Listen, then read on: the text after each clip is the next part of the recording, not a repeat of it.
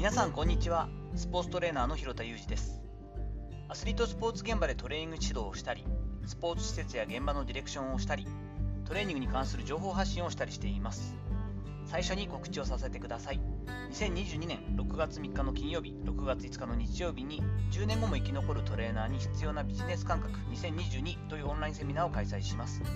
それぞれ内容は同じですが午後8時から9時までの1時間を予定しています。その後30分ほど質疑応答しようかなと思っていますが参加費は2000円になりますが興味のある方は概要欄の紹介ページ URL をぜひご覧ください。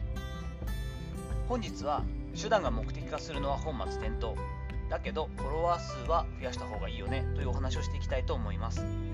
ちょっとこういった内容のテーマとタイトルでですねブログなんかで書くとちょっとプチ炎上しかねない誤解を招きかねない内容なんですけれども、まあ、音声のいいところっていうのはちょっとこう本意をね声を通してニュアンスを感じていただけたらと思うんですけれども私このメインで配信している音声配信のスタンド FM に関してはフォロワーさんがそんなに途中から増えてないんですけど1300人ほどいていただいています。そしてノートのフォロワーさんが、えー、大体2000人ちょっと Twitter のフォロワーさんは一番多くて7300人ほどいてくださっています。メルマガに登録していただいている方は300人ほどということになるんですけれどもとりあえず自分が狙っていた、えっと、SNS 媒体でフォロワー総数がやっと1万人は超えたんですよね。ありがたいなと一つの目安になるかなと思ってやってきたので良かったなとは思ってはいます。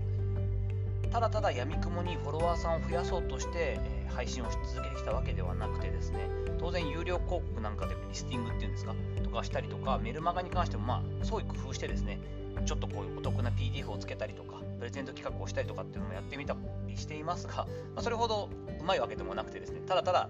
メインはコツコツと有益と思われる配信や発信を繰り返してきたということになります。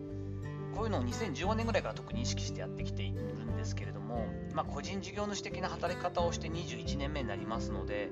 そんな中で2000年を超えたあたりからですねやっぱりこうウェブインターネットがとても発達してきてそこからブログであったりとかましてはノートなんかもそうですよね。そして音声 YouTube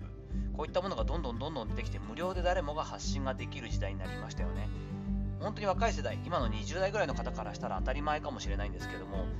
もう20歳の時にはまだあの電話回線をこう切ってですねそこからこうインターネットにつなげていたような時代の私からするともう覚醒の感があるというかですね全然違う時代になったなっていうのは思っていたんです。そしてまあ個人という商品を誰でも知ってもらえる時代になったなということも感じました。やっぱり私たちがこう私がの年頃がですね高校生とか中学生ぐらいの時に今のチキリンさんだったりとか、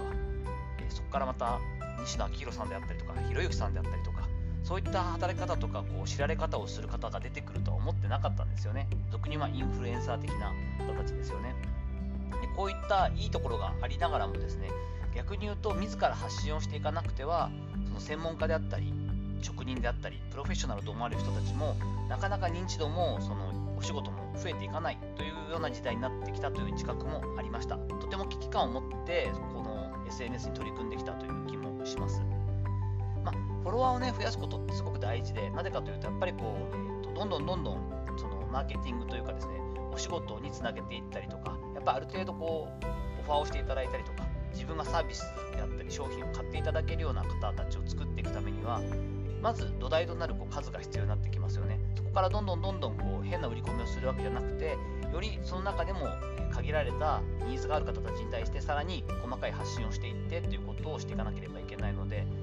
目的にはなり得ないんですけども手段としてまずパイを増やしていくフォロワーの数を増やしていって知っていただく方を増やすというのは大事になってくると思います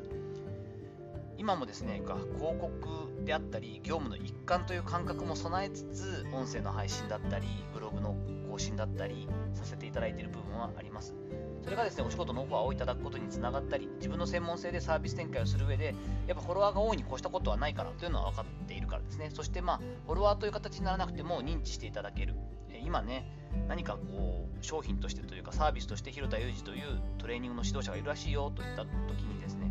まあ、検索をしない、スマホとかでこう名前入れたり調べない人っていうのはほとんどいないと思いますので、そういった時に全くデータが出てこないんじゃなくて、ある程度こう積極的にやったり、こういうことやってるんだなということが、Web 経由からでも分かってもらえるという状況を作るのは大事だと思っています。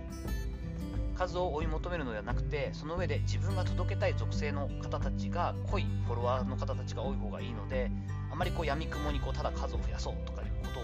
小手先のテクニックに走ることはしないように心がけてですね今も1万人ほどいてくださるフォロワー数さんのの、まあ、メインはトレーナーさんであったり専門家であったりスポーツに絡んでいったりとかフリーランサーの方だったりとかするはずなのでとても濃い関係の属性の方たちにフォローしていただいていただいてるんじゃないかなと思ったりしています。本当に振り返ってみると莫大な時間がかかっていて時間投資として正しいのかどうかというとちょっと疑問のところもあるんですけれどもそれでもオファーをいただいたりといったことも含めてとても効果と恩恵を感じているところです。2015年頃から先ほど言いましたがマイナーチェンジを繰り返しつつ戦略を戦略を考えて実行してきてはおります。正解はないけれども仕込みを行うことはどんな人にもこれから仕事をしていく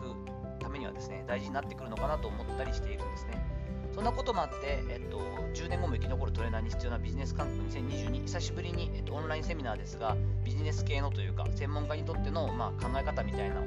入りというかですね導入部分にはなりますがそんなセミナーをさせていただくことになっていますのでぜひぜひトレーナーの方は特にそしてまあ今フリーランスで働いているそして会社員で働いていたところから、えフリーランスになった方もしくはフリーランスをやっているんだけれどもここからちょっと社員とか業務委託をメインでやっていこうかなと考えたりしている方にもとても参考になるセミナーになるんじゃないかと思っていますのでぜひ興味がある方は覗いてみて、え URL の方を覗いてみていただけたらと思っています。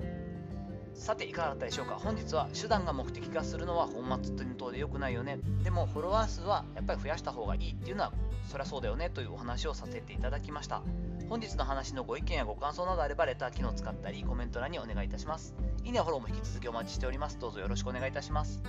本日も最後までお聴きいただきありがとうございました。この後も充実した時間をお過ごしください。